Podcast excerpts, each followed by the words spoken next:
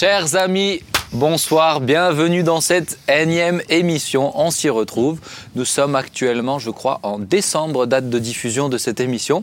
En tout cas, on est ravis d'être avec vous, tout de noir vêtu. Frère Ribet, comment vas-tu? C'est moi, je vais bien, pas noir, bien. Tu vas bien, t'as le droit d'aller bien. Juste le code couleur normalement des habits, c'est pas... Oui, alors, blanc et pas alors c'est du gris sombre avec des petites bandes blanches. Il vous a fait une petite technique. Alors moi j'ai le droit, comme je suis sur plein d'émissions, d'avoir un petit passe-droit avec un peu de noir. Parce qu'on a des codes couleurs. C'est du gris sombre et des points blancs. Mais c'est le maître quand même. Mais il enchaîne avec des obsèques, c'est pour ça. Nathalie, tu vas bien? Oui, je vais bien et moi ça brille parce qu'on est bientôt à Noël. Oh, mais c'est vrai. Vous vous réjouissez de Noël? Ouais, ah ouais. Oui, vraiment. Ah, bah moi j'aime cette période. Mais je sais pas quelle date on est, la date de diffusion, mais peut-être que j'ai mon deuxième enfant qui est né. Parce que félicitations. Ah, bizarre, félicitations, ça fait trop bizarre. Merci.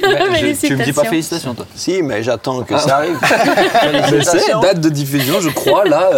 Merci. C'est un beau cadeau pour Noël. On est heureux. Un deuxième, très félicitations. Un deuxième petit gars. Et puis si c'est pas cette émission, je vais le faire. Tu sais quoi, sur toutes les émissions de décembre. Décembre et janvier. Jérémy, tu vas bien? Ouais, très bien. Heureux de t'avoir avec nous. Ouais, merci beaucoup. Bah, merci. De rien. C'est gratuit. En tout cas, on est super contents d'être en décembre. Ouais. Hein on est contents. Là, je me réjouis. Ça y est, en plus, le froid est revenu un petit peu. Ouais. Non, trouve pas. Est-ce qu'il va y avoir de la neige? Ah, je sais pas. Si, mais en Alaska. En tout cas, Québec actuellement, ça neige à fond.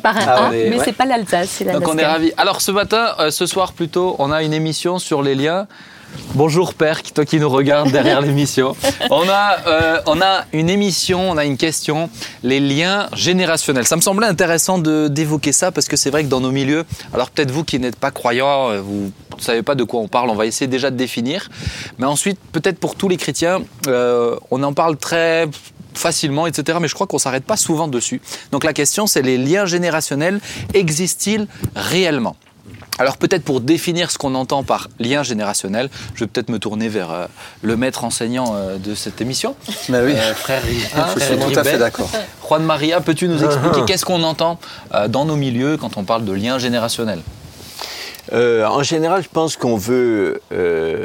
on évoque l'idée que des difficultés majeures se transmettent d'une génération à une autre et souvent sur plusieurs générations depuis la personne qui aurait été à l'origine et de cette sorte de, on peut dire, de malédiction, enfin, C'est pas quelque chose de positif. Ah non, là on parle de quelque chose de négatif.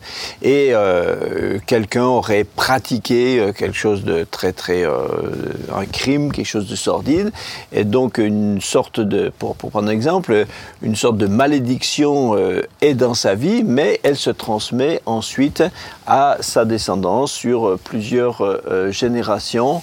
Et ça entraîne dans sa famille une sorte de faisceau de malheurs, de circonstances tragiques et d'influences démoniaques. Voilà, je pense qu'on peut, on peut le dire comme ça. Alors, est-ce que ça... Alors, ça vient d'où, cette pensée? Elle n'est pas tombée du... Alors, pas tombé de nulle part. On en parle d'un aspect biblique d'abord. Hein. On le retrouve dans la Bible. Oui, mais c'est aussi une idée, profane. Hein. C'est pas seulement une idée biblique. Dans la société, dans le monde et dans toutes les générations, on retrouve des croyances de cette sorte. Après, il y a un verset où Dieu dit « Je conserve ma bénédiction sur 1000 générations de ceux qui me servent et sur 3 ou 4 générations de malédiction pour ceux qui sont... j'ai perdu le mot. Enfin, voilà, qui me haïssent, exactement, merci. De ceux qui me haïssent. Donc, pour ceux qui soutiennent cette idée qu'il existe donc des malédictions transgénérationnelles qui se passe d'une génération à l'autre, certains disent que s'appuie sur ce verset pour l'expliquer. Bah, allons-y par étapes. Est-ce que déjà vous croyez à la malédiction ? Ben, oui, moi totalement, bien sûr. La malédiction, la malédiction c'est quoi ? C'est quelque chose qui se transmet quand même par le diable, tout simplement, au travers d'actes ou de choses qu'on peut faire qui sont contre la volonté de Dieu. Ouais. Je ne sais pas, quelqu'un maintenant qui va vers des voyants ou vers tout ce qui est occulte, automatiquement il va y avoir une malédiction qui va être sur la personne. Alors toujours, les personnes pensent qu'il y a d'abord des bonnes choses. Hein, souvent, les gens vont voir une voyante, « Ah, mais c'est bon, elle m'a dit mon avenir, je sais ce que je vais faire. » Mais après, au fur et à mesure, quand on commence un petit peu à regarder ce qui se passe de plus près, on voit qu'il y a des circonstances, des malédictions qui se mettent en place dans la vie des personnes, et on peut se dire, oui, la malédiction existe, parce que tout simplement, on va pas au bon endroit, on va chercher des solutions pas au bon endroit, et automatiquement, celui qui veut absolument détruire nos âmes, nos vies, eh bien, lui va tout faire pour nous détruire, et notamment... Nous donner de vivre une malédiction sur notre vie, quoi, tout simplement, quoi. Il y a un autre type aussi, je pense, de malédiction, c'est quand on a été élevé dans une famille où les comportements sont dysfonctionnels, par exemple. On dit souvent qu'un enfant battu peut devenir un père qui bat son enfant. Et je pense qu'il y a des façons d'être, des conduites, des comportements qui sont imprimés dans la conscience des gens, et ça se répète de génération en génération. Alors justement, ça, on va revenir dessus, parce que ça me semble intéressant. Dans la Bible, on parle de la lèpre comme d'un jugement de Dieu, etc. Est-ce que ces choses, c'est considéré, est-ce qu'aujourd'hui vous considérez qu'une maladie peut être une malédiction, des choses comme ça ? Alors on ne veut pas mettre tout le monde dans le même sac, hein. Je veux dire, il y a vraiment un équilibre à avoir dans tout ça, mais en effet, une maladie peut être la source même d'une malédiction. Mmh. Okay. D'une désobéissance, de quelque chose qu'on a pu faire qui n'est pas conduit en tout cas par l'Esprit de Dieu et par ce que Dieu veut. Ok. Alors maintenant sur la question des liens générationnels, est-ce que vous y croyez à ces malédictions de génération en génération comme des bénédictions de génération en génération, à cette transmission générationnelle, est-ce que vous y croyez ? J'ai même envie de dire, même la question de la bénédiction, etc. Bon, c'est difficile de dire non si la Bible le dit quand même, mais c'est ça. Bah quel est votre point de vue dessus ? Moi, je suis un peu sceptique sur, je vais vous dire, sur pas sceptique, mais perplexe par rapport à la façon dont on utilise, à mon avis, d'une manière exagérée ce verset, en disant que Dieu garde sa malédiction sur 3-4 générations de ceux qui me haïssent, en faisant comme si, en considérant, en lisant ce verset comme si c'était ici une espèce de théorème arithmétique. Souvent, ceux qui cherchent après des liens générationnels essaient de décrypter dans la vie des gens 3-4 générations de manière stricte. Ils comptent 1, 2, 3, 4. Alors que, visiblement, ce verset est une image, puisque le début du verset dit que Dieu garde sa bénédiction jusqu'à 1000 générations. Pourquoi on s'occupe que de ces 4 générations de malédiction, et pourquoi on ne s'occupe pas des 1000 générations ? Alors attention, 1000 c'est 999 plus 1000. Bon, on comprend bien que l'approche n'est pas arithmétique ici. Et donc, à mon avis, c'est l'usage de ce verset est très exagéré. Donc toi, tu es en train de dire il n'y a pas de nécessité de faire des enquêtes de famille. Je dirais remonter l'arbre généalogique pour dire ah ben là, il y a tel ancêtre qui a touché à telle forme d'occultisme. Donc, ça explique ta situation actuelle. Ce qui m'embête dans ce côté enquête, c'est que ça ne me paraît pas cohérent avec ce qu'est le principe de la charité dans la parole de Dieu. Ouais. Le principe de la charité, d'aimer son prochain, c'est pas compatible avec le fait de chercher à découvrir et à mettre en évidence ses péchés. Je ne crois pas que j'aime quelqu'un quand je cherche à découvrir ces péchés, ces fautes, ces torts, la charité couvre le péché, mais ne part pas à sa recherche chez son prochain. Donc pour moi, rechercher les péchés de mon papa, de ma maman, de mes grands-pères, de mes arrière-grands-pères, etc., essayer de trouver tout ce qu'ils ont fait de mal pour essayer, pour essayer d'expliquer mes problèmes aujourd'hui et de les régler. Pour moi, cette démarche n'est pas cohérente avec la parole de Dieu. J'ai pas envie de chercher ce que mes grands-parents ont fait de mal. Et puis, c'est vrai que quand on se tourne vers Dieu, quand on connaît cette repentance, qu'on est de nouveau, toutes choses sont devenues nouvelles. Alors ça, c'est ma question d'après. Ah. Mais la question déjà maintenant, c'est est-ce que c'est... Ah ouais, bah oui, il y a une logique. Je pioche dans ces questions. Il y a une logique, bah, parce que instinctivement, en tant que chrétien, on a l'habitude de ça et on va directement dans ces voies-là, tu vois, de tout de suite parler d'enfant de Dieu. Ouais. Mais est-ce qu'il peut véritablement, parlons de quelqu'un qui n'a pas le Seigneur, peut avoir une malédiction qui s'est transmise parce qu'elle a reposé sur les pères avant, quoi? Ben je pense que c'est réel. J'ai une amie qui est amérindienne, donc et son père était chaman. Donc petite, sans forcément avoir conscience, je veux dire du bien et du mal ou de vouloir ou de pas vouloir, mais enfant, elle était dans des pratiques occultes. Ouais. Et donc du coup, sans forcément l'avoir accepté tout de suite en étant enfant. Mais elle est rentrée dans des rites, elle est rentrée dans des sacrifices, dans des choses comme ça, qui l'a emmenée au fur et à mesure qu'elle est grandie, d'accepter ce fonctionnement-là, donc parce que c'était la façon de fonctionner de la famille, et qui après a eu cette malédiction qui a été sur sa propre vie. Ça veut dire quoi concrètement ? Mais ça veut dire que... Concrétiser comment, quand tu dis cette malédiction ? Ça se concrétisait qu'elle voyait des visions, okay.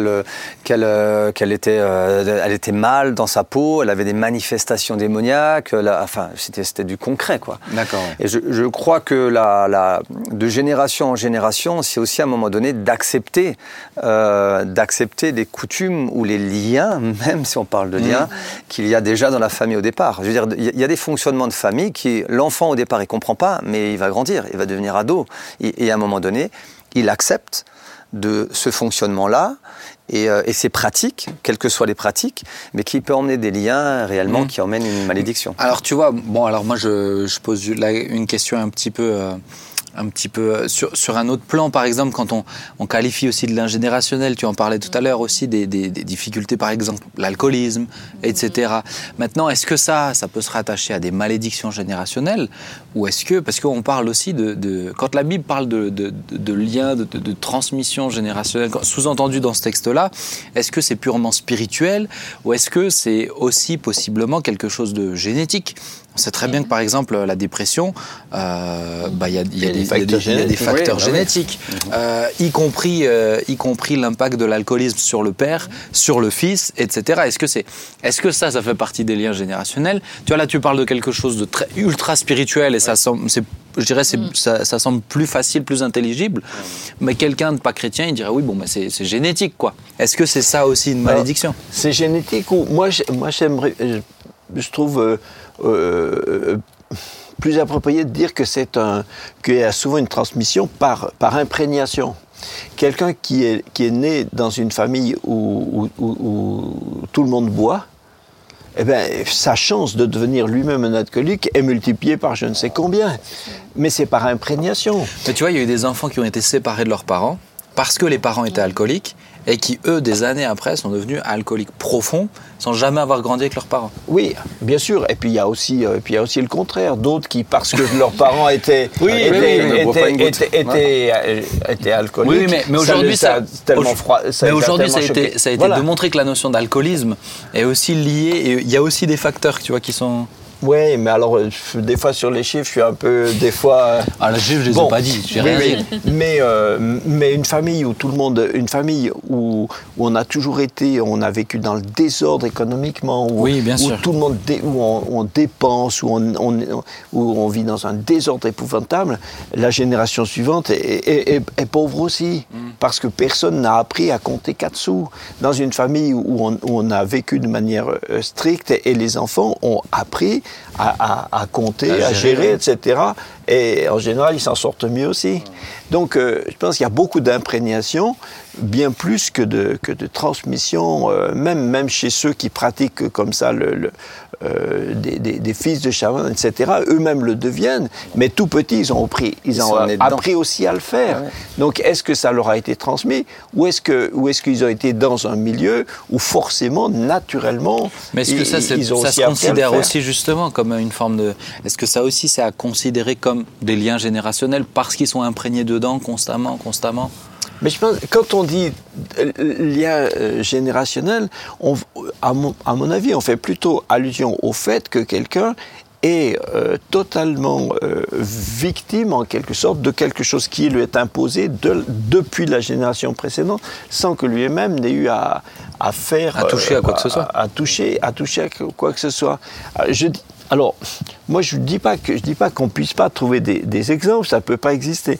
Mais en tout cas, moi, il me semble que c'est très surfait de le généraliser et d'amener dans certains milieux, d'en faire un dogme. Tout le monde, dans certains milieux, tous les croyants doivent être mis en thérapie pour aller, et alors on va leur chercher leur lien de leur grand-mère, de leur arrière-grand-mère, et tout le monde en a besoin, etc. Justement, c'est la question, c'est ce que tu évoquais, Nathalie, donc je veux pas te couper la priorité comme tu étais la première à l'évoquer, mais en tant que chrétien, comment ça se passe alors, un très très bon exemple, c'est ma propre famille, je peux dire, c'est que lorsque le Seigneur est rentré dans le foyer de ma famille.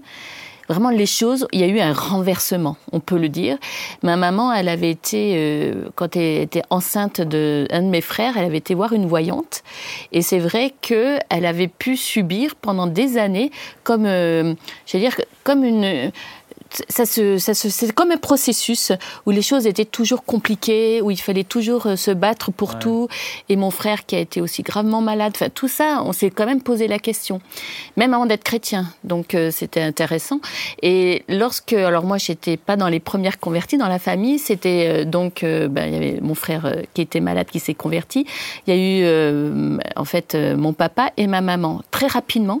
Moi, j'étais donc pas encore convertie. J'arrive dans cette maison qui était donc la maison familiale. Moi-même, inconvertie, j'ai senti que l'atmosphère avait changé, qu'il y avait un renversement de tendance radical. Et donc, moi, je peux dire qu'effectivement, lorsque Jésus rentre dans une vie, pour eux, c'était immédiat. Ça s'est vu immédiatement. Ouais. Mon papa était dans une grande dépression à cause de plein de problèmes. Immédiatement, il était délivré de la dépression. Donc, moi, je crois forcément qu'en Jésus, toutes choses sont nouvelles. Ça, et puis, quand la Bible nous dit qu'on passe des ténèbres à la lumière, de la mort à la vie... Dans ma famille, c'était vraiment le cas. Hein. Je veux dire, c'est quand même des paroles qui sont fortes. Donc, même si ton père est chaman, si tu rencontres Jésus... Il n'y a plus à considérer que forcément ça peut avoir un impact direct sur ta vie. Et le témoignage de cette personne que je suis en train de parler, elle est devenue chrétienne. Et aujourd'hui, elle est libre de tout ça. Donc, elle est passée vraiment des ténèbres à la lumière, de la mort à la vie. Ouais. Et ça, ça n'empêche pas que Satan peut-être va encore continuer à attaquer. Ça ne veut pas dire que tu n'as pas plus de batailles, c'est sûr. Mais tu es passé quand même de l'autre côté.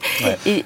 Mais donc la question, c'est est-ce que quand on est chrétien, faut-il considérer en tant que chrétien donc, cette question de lien générationnel, de malédiction sur plusieurs familles, puisque Jésus est venu en fait dans cette histoire, c'est censé avoir changé quelque chose quand même, non ? Mais oui, et comment ? Mais quand même, être né de nouveau, c'est quand même pas seulement une approche poétique, une expression. C'est pas une expression poétique de la conversion. C'est littéral. C'est une réalité existentielle. C'est ça. Donc quand on est né de nouveau, on est devenu quelqu'un d'autre. Donc par définition, on est rené en Christ.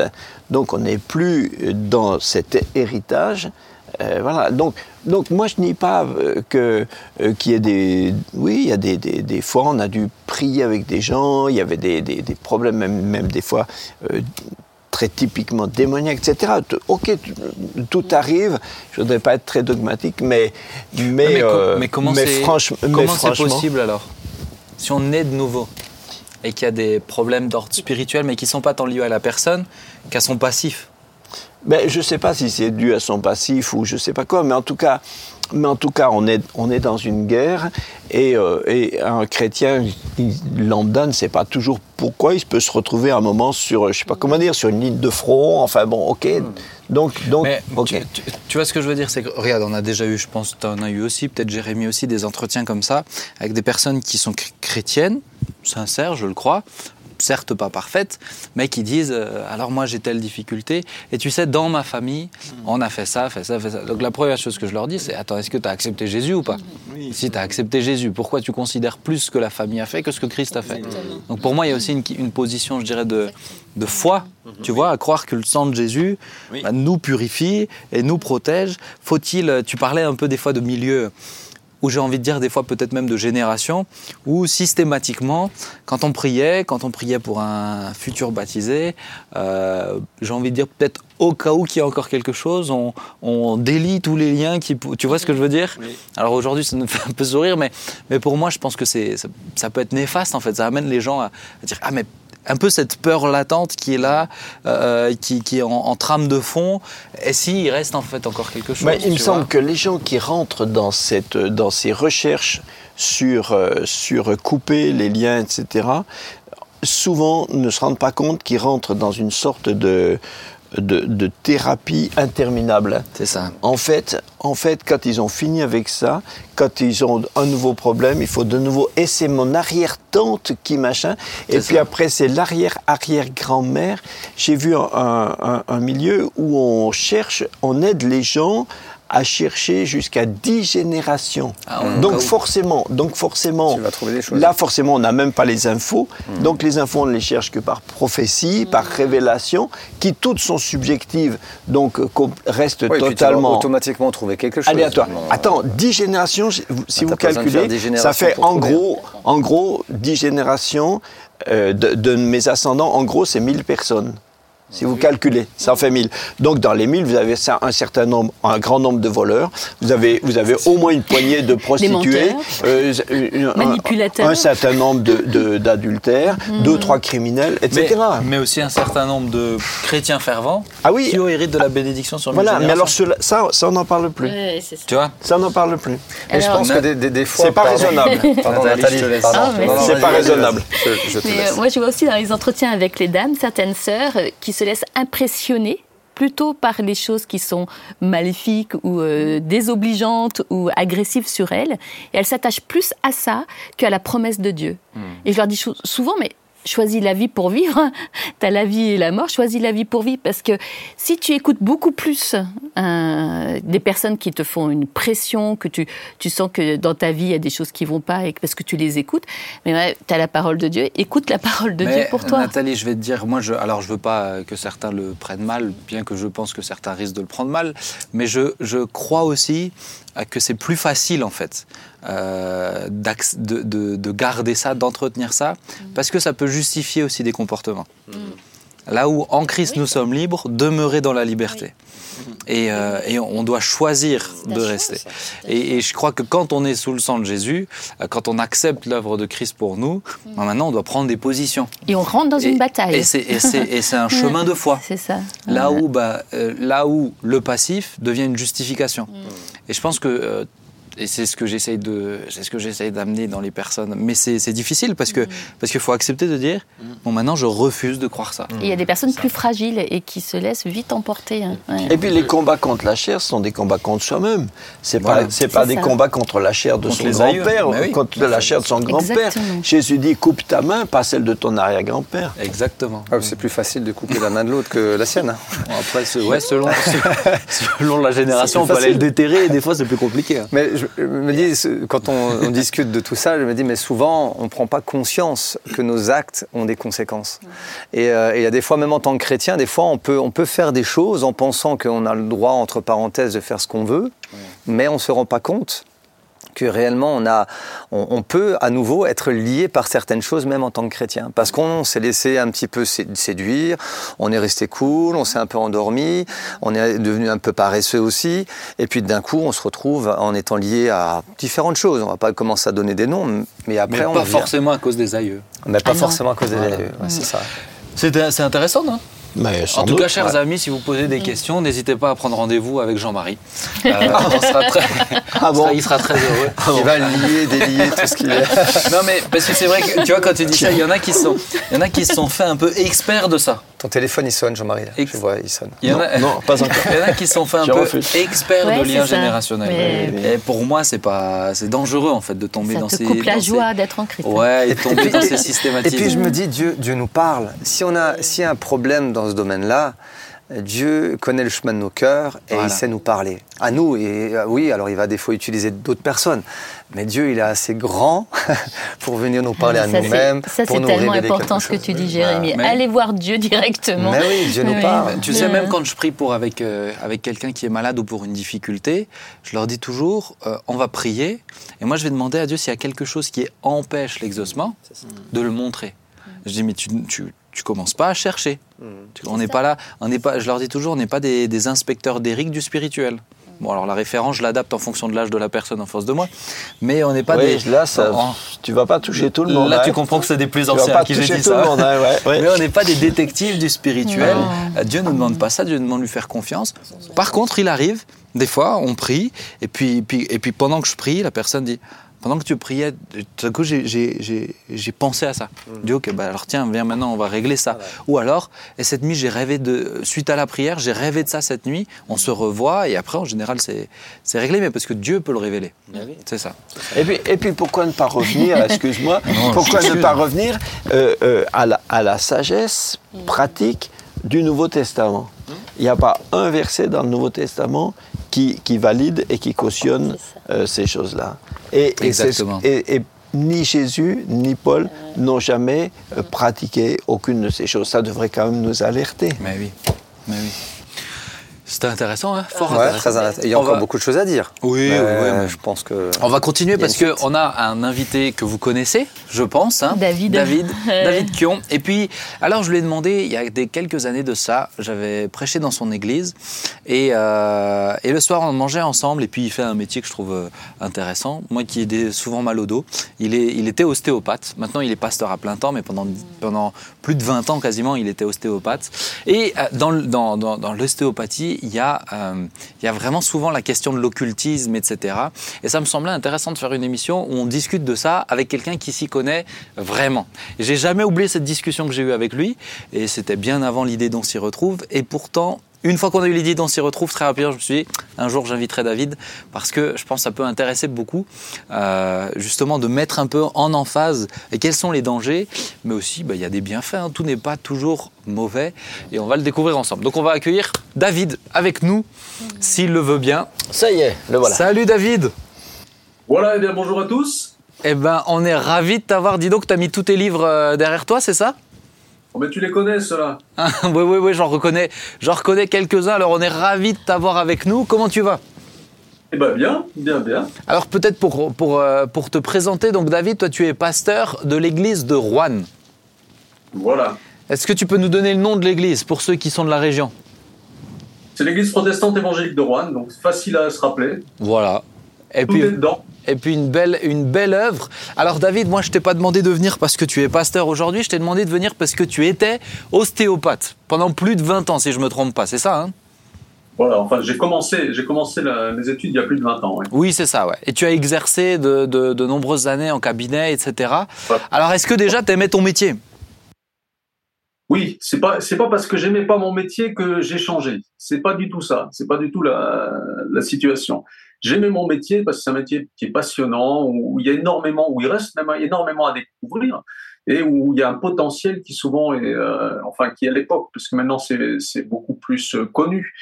Mais il y a 20 ans de ça, c'était déjà, on n'était pas dans la même, mode, je dirais, au niveau social. Et l'ostéopathie n'était pas, déjà, il n'y avait pas les mêmes rapports avec la médecine. Et puis, elle était moins connue aussi à cette époque-là. Voilà. Alors, peut-être pour quelqu'un qui n'y connaît rien du tout, qu'est-ce que c'est l'ostéopathie ? Explique-nous un petit peu, en gros. Version simple ou version technique ? On va faire la version... Fais déjà la version simple, et si elle n'est pas suffisante, on affûtera. On va faire la version simple. Le propre de l'ostéopathie, c'est de chercher et retrouver le mouvement. Voilà, c'est le point central. Un ostéopathe va chercher, il va analyser le mouvement. Vous voyez que là-dedans, il n'y a absolument rien de mystique. Chercher le mouvement dans le corps et par plusieurs techniques différentes, même tout un arsenal de techniques différentes, il va essayer de restituer le mouvement aux zones aux tissus qui pourraient l'avoir perdu. Alors, ça peut être n'importe quel type de tissu, que ce soit un tissu articulaire, que ce soit un tissu musculaire, un tissu facial, voilà, ou viscéral, ça peut être toute forme de tissu peut a un mouvement et doit, quand le mouvement n'est plus là, eh bien l'ostéopathe va chercher à restituer ce mouvement-là. Est-ce qu'un ostéopathe, c'est un peu le cousin du kiné ? Alors non. D'ailleurs, moi, je ne suis pas passé par la case kiné. Le kiné va travailler sur la rééducation, même si effectivement il y a le mot mouvement dans le kiné, parce qu'il va travailler sur le mouvement, la fonctionnalité du mouvement aussi, mais c'est deux disciplines qui sont complètement différentes et complémentaires, puisqu'on ne vise pas du tout les mêmes objectifs. Donc c'est ni en concurrence. Souvent certains demandent, mais c'est quoi la différence entre le kiné et l'ostéopathe ? Bah, c'est un peu la même chose qu'entre le boulanger et le charcutier, quoi. Si vous voulez, c'est pas la même chose, donc c'est difficile de dire la différence. Ah, c'est vraiment à ce point-là, parce que c'est vrai que pour nous qui ne sommes pas dans le milieu, bah, on voit des kinés qui sont ostéopathes, on voit des ostéopathes qui pratiquent un peu de kiné aussi, donc on a l'impression que c'est un peu un mélange avec des approches différentes, quoi. Oui, mais en fait, c'est un petit peu induit par les faits, parce que beaucoup, effectivement, de kinés... En fait, l'ostéopathie en tant que discipline seule, ça fait pas très longtemps que c'est enseigné sous cette forme en France. Nous, c'était quand on a appris, c'était tout au début de ce mouvement-là. Pas de l'ostéopathie, mais de l'ostéopathie enseignée en tant que discipline... D'accord. En elle-même. Avant, parce que ça remonte assez loin, mais avant, c'était effectivement les kinés, les médecins, les gens qui étaient déjà dans le milieu médical qui pouvaient se former. Ce qui explique que beaucoup de kinés qui ont appris l'ostéopathie restent encore kinés et que voilà, il y a beaucoup. Ça a entretenu la confusion. D'accord. Alors, est-ce que sur le plateau, vous avez déjà vu un ostéopathe ? Oui, en voilà. Oui, moi je suis passé dans ses mains. Entre ses mains, ouais. Toi, il t'a remis en place. Hein, c'est ça, je suis arrivé chez lui, j'avais fait du bois la veille ou 2 jours avant et j'étais coincé et il est venu et c'était bon. Okay. Ouais. Toi, moi aussi, une fois, je me suis complètement coincé le bas du dos en portant des cartons. Et j'allais chez mes enfants et sur l'autoroute, j'ai cru que je sortais plus de la voiture. Hein. J'étais vraiment coincé. Ah, ouais. Et mon gendre m'a indiqué un kiné vers chez lui là-bas. Et je suis allé. Voilà, c'est pareil. Il m'a mis sur la table. Mais un kiné ou un ostéo ? Non, un ostéo. Un ostéo. Il m'a mis sur la table, il m'a tourné, il m'a fait des tas de trucs, ça craquait, je lui ai dit, écoutez, vous me les remettez toutes dans le même ordre, j'y tiens assez. Mais je suis sorti de là, écoute, c'était, je marchais. Ouais, c'est impressionnant. Ah ouais, hein. Alors je fais une parenthèse, mais parce que moi j'ai vu aussi des chiros. En Suisse, c'est assez répandu. C'est Suisse, ouais. Mais il y en a de plus en plus en France. Ouais, en France, il y en a. Chiropracteur, ouais. Est-ce que c'est un peu la même chose, la même ambiance, ou c'est quoi ? Parce que les chiros, ils font craquer beaucoup. Hein. Ah bon ? Oui, ouais. Ils font craquer. Ils font craquer, ouais, les chiros. Ouais. Ouais. C'est bizarre. On dit surtout chiro, quoi. Mais bon, chiro, ouais. Chiropracteur. Ouais. C'est pas bien grave. En fait, l'extérieur, ça pourrait sembler juste une histoire de technique. Très légèrement différente quand on regarde un petit peu, très légèrement différente, on va dire, quand on regarde techniquement comment il fonctionne. Mais en réalité, si on remonte à l'origine de la chiro et de l'ostéopathie, déjà l'ostéopathie était avant la chiro, puisque celui qui a donné naissance à la chiro, c'est Daniel David Palmer, qui était un élève de Still, le fondateur de l'ostéopathie. Mais Sting, il s'appelle Désolé, pas Sting, Still. Ah, Still. Ah, d'accord. Le tu écoutes pas. Ok. Il fait autre chose, mais... il craque la guitare, Sting. Voilà. Et donc, Daniel David Palmer était un élève de Still, et il a... D'ailleurs, il n'a même pas suivi complètement l'enseignement de Still, et il est parti un petit peu avant. C'était quelqu'un qui, lui, il me semble, si ma mémoire est bonne, que c'était déjà un magnétiseur à la base. Et... Il a quelques années après, donc il a ressorti les techniques de Still et en créant un nouveau concept, la chiro. Sauf que lui, il a dit, je crée la chiro comme une religion. Tout comme il a cité des gourous de sectes, vraiment en mettant la notion spirituelle au centre de la chiro. Alors, il avait pris les techniques de Still à l'origine, le côté structurel, le côté mécanique, et il a dit, mais voilà, c'est, une fois qu'on s'est aperçu que c'était effectivement un peu un plagiat des techniques de Still, il s'est justifié en disant, oui, mais c'est les techniques de Still que j'ai prises, que j'ai amenées à leur maturité, à leur maturation. À leur paroxysme. Et, alors, voilà, et derrière tout ça, il a inclus le fait que la notion de spiritualité et en disant je crée une religion dont je suis le maître. Voilà, c'était quelque chose. Alors c'est vrai que de l'extérieur c'est très difficile à voir dans l'exercice de la chiro aujourd'hui qui c'est effectivement donne une impression très structurelle, mais il faut savoir quand même qu'à l'origine la philosophie même de la chiro est une intention spirituelle. Ouais. On sent que tu les portes pas bien dans ton cœur. Hein. Non, je t'embête. Non, je t'embête. Mais revenons sur le. Je t'embête, hein, David, t'inquiète. Mais revenons sur l'ostéopathie parce que du coup, donc Steele est le fondateur. Lui n'a pas cherché à en faire, l'a pas construit comme une forme de religion parce que c'est souvent un peu ce qu'on dit au niveau de l'ostéopathie, c'est que c'est occulte, uniquement occulte, etc. Donc dans l'historique, comment ça s'est produit? Alors, dans l'historique, en fait, c'est l'histoire de l'ostéopathie est un petit peu complexe dans le sens où c'est pas tout linéaire. À l'origine, donc effectivement, en 1874, Steele a lancé l'ostéopathie. C'était le fils d'un pasteur et c'était un ingénieur en hydraulique et il a cherché à comprendre, notamment avec beaucoup de dissections et d'analyses mécaniques, comment le corps fonctionnait un petit peu. Et c'est lui qui a mis au point les premières techniques manipulatives. Mais lui, il n'y avait aucune intention spirituelle. La seule notion spirituelle qu'il a associée à l'ostéopathie, c'est qu'il croyait que Dieu avait mis à l'intérieur du corps toute la pharmacie nécessaire pour qu'il puisse se guérir et s'auto-guérir. Mais ça, c'est pas une ouverture occulte. Au contraire, c'est simplement les merveilles de la création. Il croyait dans ce créateur qui avait mis beaucoup de potentiel d'auto-guérison à l'intérieur du corps quand on savait les disposer correctement. Donc ça, c'est le départ. Et donc il a mis en place toutes les techniques, enfin un grand nombre de techniques manipulatives. Quand j'entendais tout à l'heure, on me disait ça craquait de tous les côtés. Voilà, merci Steele. C'est Steele qui a mis au point toutes ces techniques manipulatives, même s'il y en a eu d'autres qui se sont accumulées derrière. Mais enfin, il a jeté les bases. Il a jeté les bases autour de trois. C'était pas un dogme religieux ou spirituel. C'était la philosophie de l'ostéopathie est une philosophie, je dirais presque médicale. Il y a trois principes de base qu'il a observés et autour duquel il a construit toute sa philosophie entre guillemets. C'est le corps est un. C'est un ensemble. Ce qu'on appelle maintenant holistique. C'est-à-dire que c'est pas une somme de plusieurs petites choses séparées sur lesquelles on interviendrait séparément, mais qu'il y a une interaction, quelque chose de global, le corps est global, il est holistique. Donc ça, c'était vraiment ce qu'il avait constaté, que c'est pas parce qu'on a mal à un endroit que le problème est à l'endroit, ça peut être complètement à l'autre bout du corps, etc. Donc le corps est une unité du corps. Le deuxième principe, c'est cette notion qu'il y a une interdépendance entre la structure et la fonction.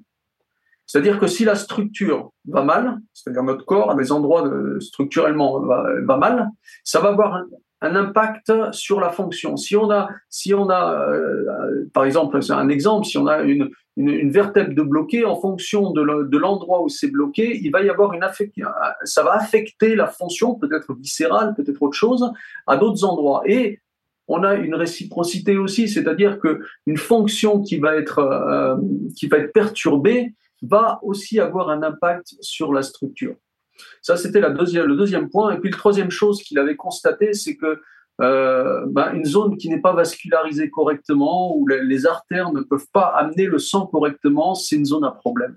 Donc, il avait dit, l'artère, c'est important. L'artère, elle doit être libre d'amener tout ce que le sang véhicule. Et on sait aujourd'hui tout ce que le sang véhicule. Il disait, la loi de l'artère est essentielle.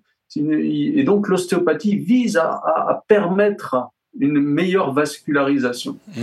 Donc ça, c'était les trois principes de Still. Tu parlais tout à l'heure du côté holistique, donc de l'être, et je me rappelle quand j'avais mangé chez toi, tu me racontais aussi un peu des fois ces patients que tu voyais où ils te parlaient de problèmes, je dirais, dans leur vie, difficultés de couple, etc., et que tu te rendais compte des répercussions sur le corps. Donc un ostéopathe prend en considération aussi, je dirais, les difficultés, je dirais, du psyché qui peuvent influencer aussi le corps, c'est ça ? Alors, tout dépend à quel niveau on pratique l'ostéopathie. Il y a une multitude d'outils, mais certains outils, effectivement, dans l'ostéopathie, ce qu'on appelle l'ostéopathie somato-émotionnelle, prennent en compte les émotions dans l'analyse du mouvement du corps. D'autres vont encore plus loin dans leurs analyses en essayant de prendre en compte le facteur spirituel. Et c'est là où ça commence à devenir un problème. Mais je pense qu'on y reviendra tout à l'heure. On va venir dessus, ouais. Voilà, cette notion des événements qui sont autour de nous, oui, elle impacte notre corps. Donc, j'ai mal à la vésicule biliaire, ça veut dire quoi dans ma vie ? Alors, il y a des grandes chances que tu te fasses beaucoup de soucis. Et si c'est la vésicule biliaire, ce sera des soucis qui ne sont pas matériels. Alors que si c'est l'estomac, ça sera plus des soucis matériels. Mais ça, c'est pas un tableau de cause, enfin de correspondance arbitraire. C'est des choses que on peut quasiment instantanément percevoir sous la main. Si on pose la main sur la vésicule biliaire et puis que tu commences à penser, retourner tes problèmes, je vais avoir une modification tactile sous les doigts. C'est là où moi je trouve que c'est intéressant. Et je pense que des fois c'est peut-être ça qui peut faire peur, tu vois, à ceux qui écoutent. Mais je trouve intéressant quand tu dis, tu vois, par exemple, je me fais de la bile. Où j'en ai plein le dos. Plein le dos, ouais, tu vois, ça, je voulais le dire. Il y a un peu ces expressions-là qui en parlent déjà. Mais toi, tu dis que tu le sens. Tu le sens directement dans les doigts en palpant, quoi. Ça se traduit par une perte de mouvement local. Toutes les émotions négatives comme ça, qui vont affecter des zones différentes du corps, vont se traduire par une perte du mouvement naturel et normal de la zone à impacter. Un problème de couple, c'est où ? Alors, ça, c'est pas une émotion, un problème de cours. C'est plein d'émotions différentes. Donc, mais ça peut toucher plein de choses différentes. Ok, mais qu'est-ce que vous pensez peut-être déjà de ça, de ce qu'il présente là, David ? On voit que le corps réagit en fin de compte par rapport à tout ce qu'on vit, par rapport à tout ce qu'on subit. Ou même des fois quand on essaie de cacher ce qu'on peut vivre, si on parle maintenant des difficultés de couple ou autres, on va voir que notre corps va réagir. Même si nous, je veux dire, on ne peut pas le voir comme ça d'un coup d'œil, mais à l'intérieur de nous, il se passe des choses. Le corps ne ment pas. Parce que justement, on vit des difficultés. Je trouve que c'est incroyable. C'est surprenant, mais une vésicule biliaire, c'est pas un genou, quoi. Il n'y a pas du mouvement. Quand tu parles de mouvement, enfin, pour moi, une vésicule biliaire, elle est là et elle est, je vois pas quel mouvement ou quel manque de mouvement tu peux percevoir en fait. C'est-à-dire, je te l'ai dit. En plus, quand on avait mangé ensemble, je te l'ai dit. J'ai dit David, je te crois parce que t'es pasteur, mais j'ai du mal en fait à concevoir en néophyte de dire mais comment c'est possible de sentir un. Qu'est-ce que t'en penses, Jean-Marie ? Tout est vascularisé. Je te sens un peu comme moi. Mais est-ce que ta vésicule va bien, Jean-Marie ? Tout va bien. Oui, j'essaye de pas me faire de bile, mais juste juste assez pour digérer, mais ouais, c'est comme toutes des, c'est en tout cas une science qui me dépasse totalement, donc pour pas dire de bêtises, j'aime mieux rien dire. Et en même temps, tu vois une logique dans la création de Dieu. C'est vrai que Dieu nous a créés corps, âme et esprit aussi. Donc. Moi, ce qui m'intéresse dans ce qu'il a dit, c'est que donc, l'ostéopathie voit tout d'une manière globale. Et ça me fait penser à ce passage biblique où tous nos membres sont reliés les uns aux autres. Mmh. Et c'est vrai que c'est intéressant, cette démarche-là. Et souvent, moi, je faisais beaucoup de danse, on nous disait que le corps ne ment jamais. Autant une personne peut simuler qu'elle va bien, autant le corps, lui, va jamais mentir. C'est juste, c'est vrai. Est-ce que tous les ostéopathes ont cette approche, comment tu as dit, psychosomative, c'est ça ? Non, l'ostéopathie, il y a une multitude d'outils et chacun va puiser un petit peu en fonction de ses préférences dans tel ou tel domaine. Je vous ai parlé de l'ostéopathie structurelle, vraiment celle qui a été mise en place et développée par Still, mais ensuite, il a eu certains de ses élèves qui, lui, a développé le concept crânien, c'est-à-dire le mouvement entre tous les os de la tête. Et voilà, après, il y a eu d'autres formes, d'autres outils, d'autres formes d'ostéopathie, toutes basées sur cette notion de rétablir le mouvement.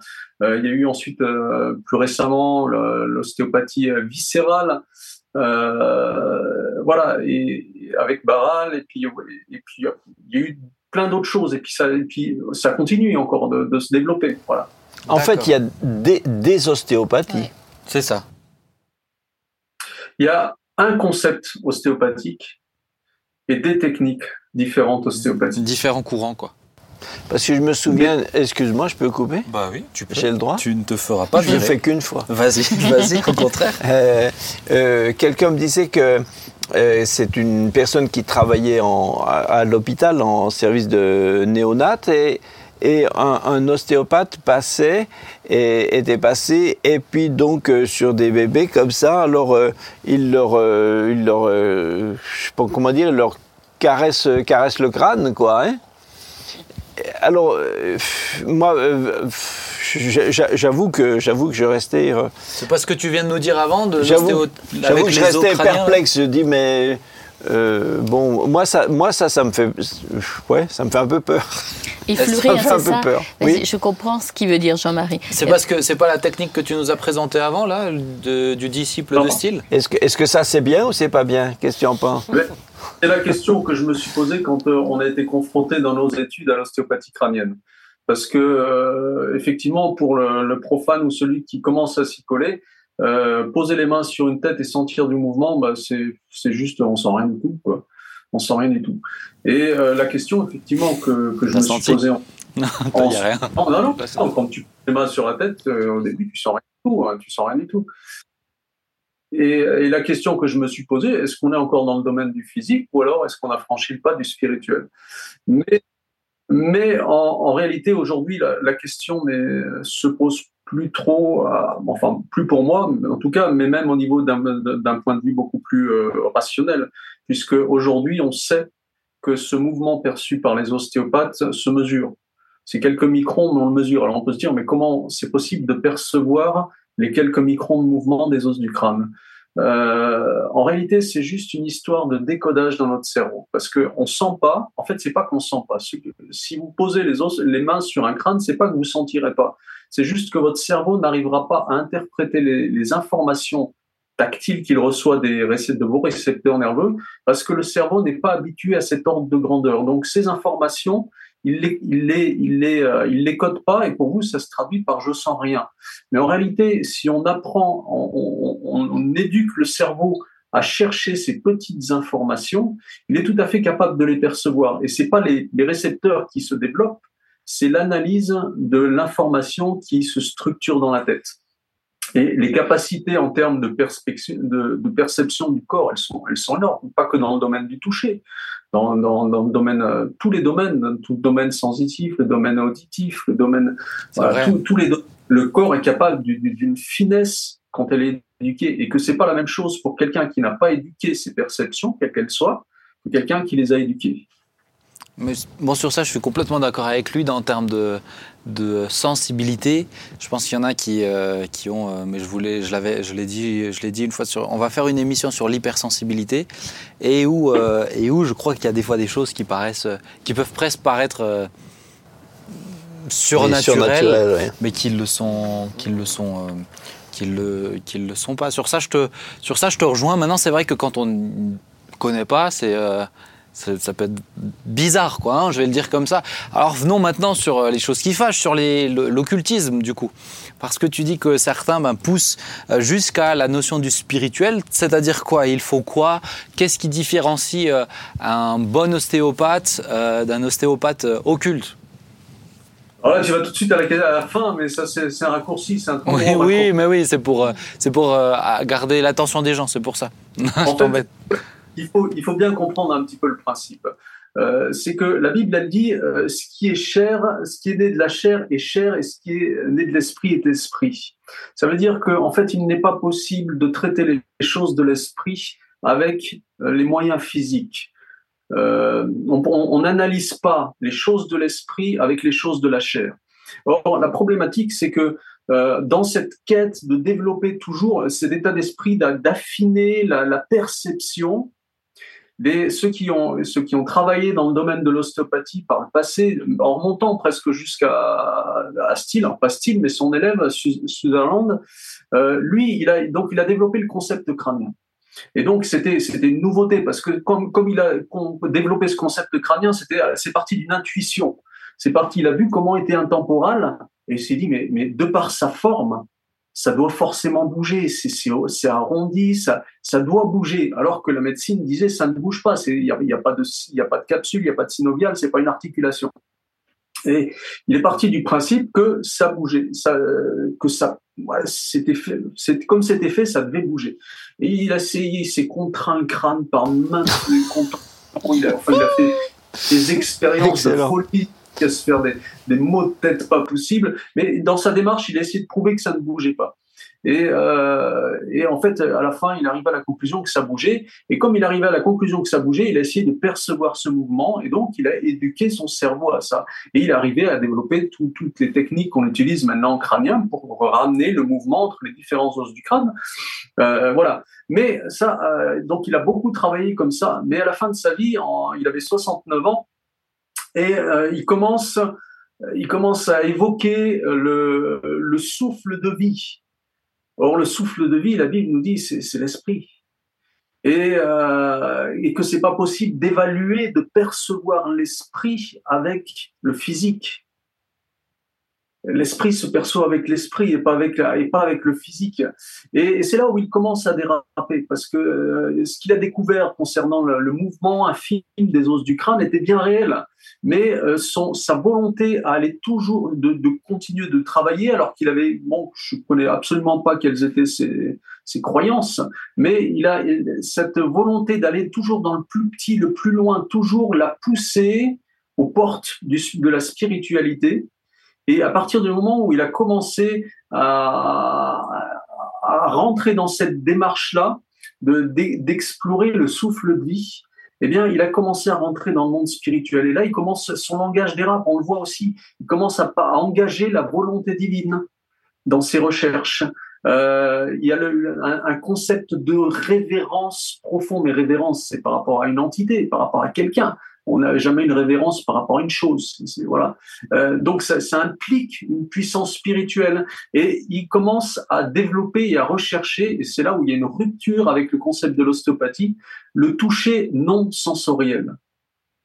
C'est-à-dire, c'est toujours ses mains qui sont là, qui sont posées, mais c'est plus ces récepteurs sensoriels qui sont les outils pour pouvoir lui donner les informations. C'est un toucher non sensoriel qui va définir comme ça. En gros, c'est spirituel. Il a basculé dans la spiritualité. Et ensuite, derrière, énormément d'autres orientations ont basculé. Et aujourd'hui, l'ostéopathie, je regardais un petit peu, notamment l'ostéopathie biodynamique, qui était un petit peu inventé en quelque part, développé par Bernard Drayan, qui est décédé il y a à peu près 2 ans, je crois. En fait, on est complètement on a franchi ce cap du physique. L'ostéopathie biodynamique ne cache pas qu'elle cherche à harmoniser le corps, l'âme et l'esprit. C'est-à-dire de travailler sur l'esprit avec les mains. Et pour pouvoir faire ça, eh bien, il faut forcément rentrer dans le monde spirituel, mais qui n'est pas l'entrée que nous présente la Bible, c'est-à-dire par le Saint-Esprit. C'est-à-dire les choses de la chair sont la chair, les choses de l'esprit sont l'esprit. Et quand on veut rentrer dans le monde spirituel sans le Saint-Esprit, eh bien, on est déjà dans l'occultisme. Mais donc quelqu'un maintenant qui fait le truc crânien là, que tu expliques, que Jean-Marie expliquait tout à l'heure, donc qui est un élève de celui du fondateur là, que tu nous as décrit, qui était lui-même l'élève de Still, si j'ai bien compris, donc il a un peu vrillé.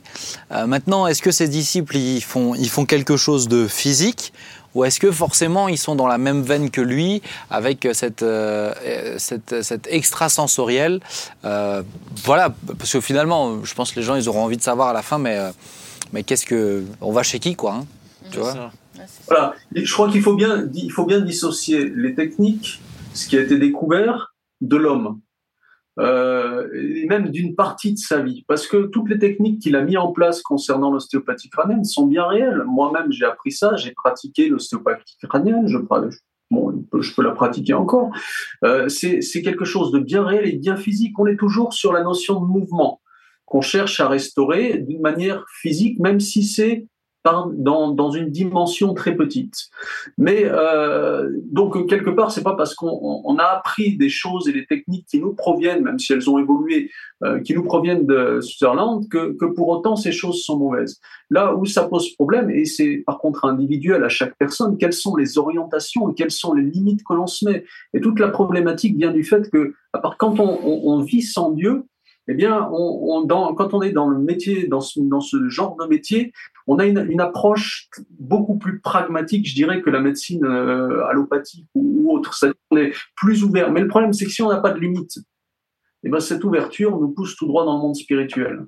Et si on ne sait pas où s'arrête, on ne choisit pas de dire, mais dès qu'on touche au monde spirituel, si on ne sait pas reconnaître quand on passe ce pas, alors à un moment donné ou l'autre, on peut le franchir. Ça ne veut pas dire qu'on va le franchir. Je connais une multitude d'ostéopathes qui ne sont pas chrétiens et qui ne font rien de spirituel. Mais alors comment justement on le sait ? Comment nous qui ne sommes pas ostéopathes, qui ne savons pas exactement... parce que toi tu nous dis, bah oui, mais moi je le sens dans les doigts.